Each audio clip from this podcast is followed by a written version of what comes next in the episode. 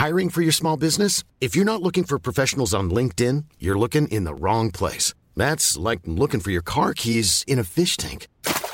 LinkedIn helps you hire professionals you can't find anywhere else, even those who aren't actively searching for a new job but might be open to the perfect role. In a given month, over 70% of LinkedIn users don't even visit other leading job sites. So start looking in the right place. With LinkedIn, you can hire professionals like a professional. Post your free job on linkedin.com slash people today.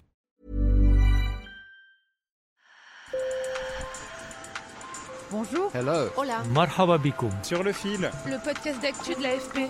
des nouvelles choisies pour vous sur notre fil info.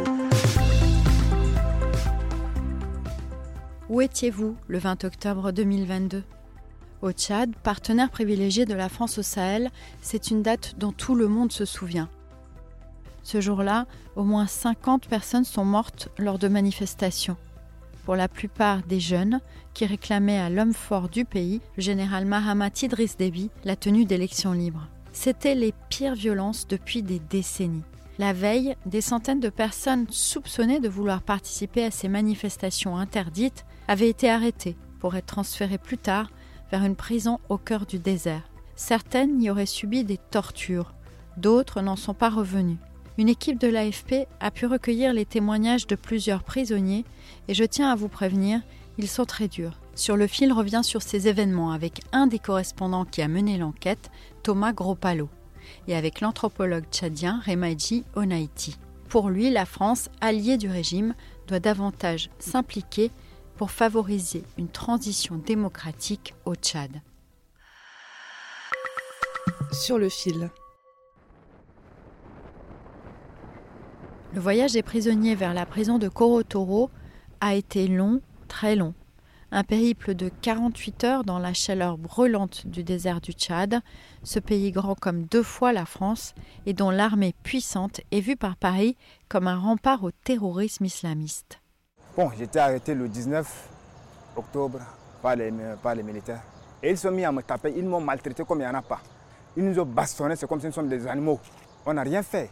On nous a même pas laissé le temps de nous exprimer. Alors que moi, je revenais du chantier. Et- Et de là, ils nous ont transféré à Korokoro. Donc, il y a eu une fille, du nom Aïcha, qui est décédée aussi, suite à la maltraitance. Et la fille était décédée dans le camion à cause de l'eau. Elle a pleuré pour l'eau. Elle, était, elle a rendu l'âme. On a, pris le, on a pris le corps pour jeter en brousse. Dans le camion, on était presque 200. Nous avons quitté pour aller jusqu'à Torotoro. Arrivé un moment on était débordé par la soif. Il y a d'autres qui pour boire urine. Et arrivé à un niveau, le gars qui a rendu l'âme en premier lieu est sur le point de la décomposition. L'organisation de défense des droits humains Human Rights Watch a recueilli des témoignages similaires. Concernant la manifestation, elle dénonce aussi dans un rapport publié fin janvier la violence extrême et disproportionnée des autorités qui a fait des dizaines de morts et de blessés. Les récits se recoupaient, les témoignages se recoupaient, les, accusations de violence, euh, de cas de torture, notamment à Korotoro. Euh, il y avait une, convergence en fait euh, de nos travaux respectifs. Thomas Gropalo, que vous venez d'entendre, est basé à Libreville, au Gabon. Avec une autre journaliste du bureau, Laura Diab, et notre correspondant au Tchad, Ali Abakaya, il a mené l'enquête. Tous les témoignages qu'on a recueillis sont des témoignages de, de jeunes hommes, euh, plutôt des quartiers sud de la capitale de N'Djamena, qui ont tous été arrêtés la veille des manifestations.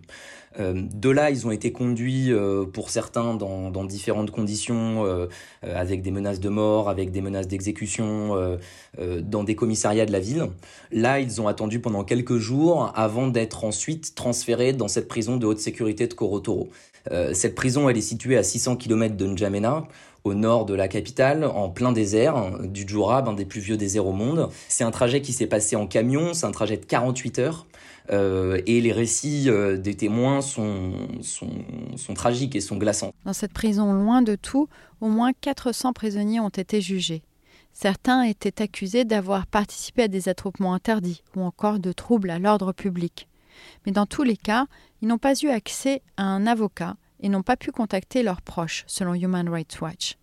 Les autorités ont confirmé ces détentions, mais n'ont pas souhaité répondre aux questions de l'AFP sur les témoignages recueillis. Certains détenus nous ont expliqué qu'ils étaient euh, violentés par, euh, par des geôliers qui étaient en fait des membres de, Boko Haram selon les témoignages qu'on a pu recueillir et donc ils étaient frappés régulièrement euh, par, ces, par ces détenus. 80 mineurs faisaient partie de, de ces détenus de Korotoro, donc ils se sont retrouvés sur place là-bas sans contact avec leur famille pendant plus d'un mois et demi.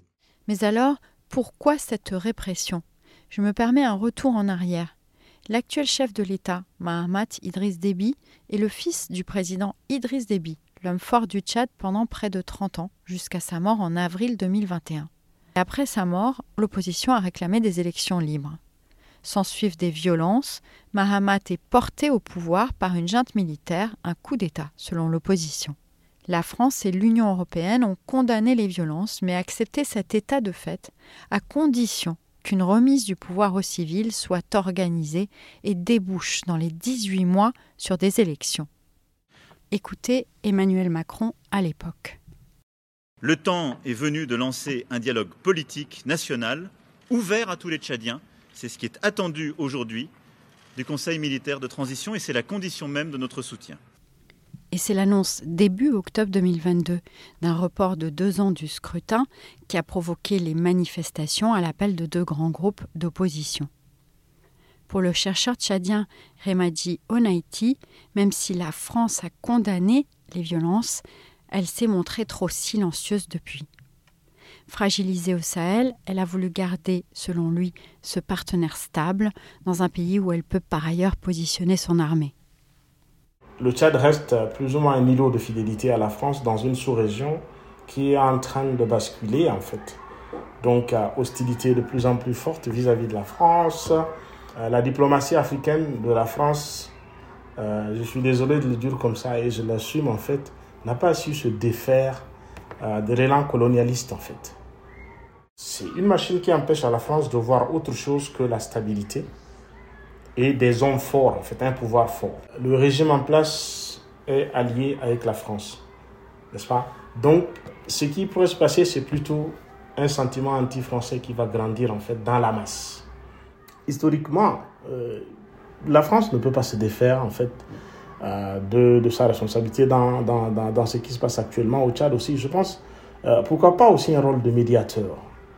il faut se dire, tous les régimes, en fait, qui ne vont pas être capables de répondre en fait à la demande sociale, à la demande politique, à la demande de liberté, n'est-ce pas, ne vont pas apporter la stabilité.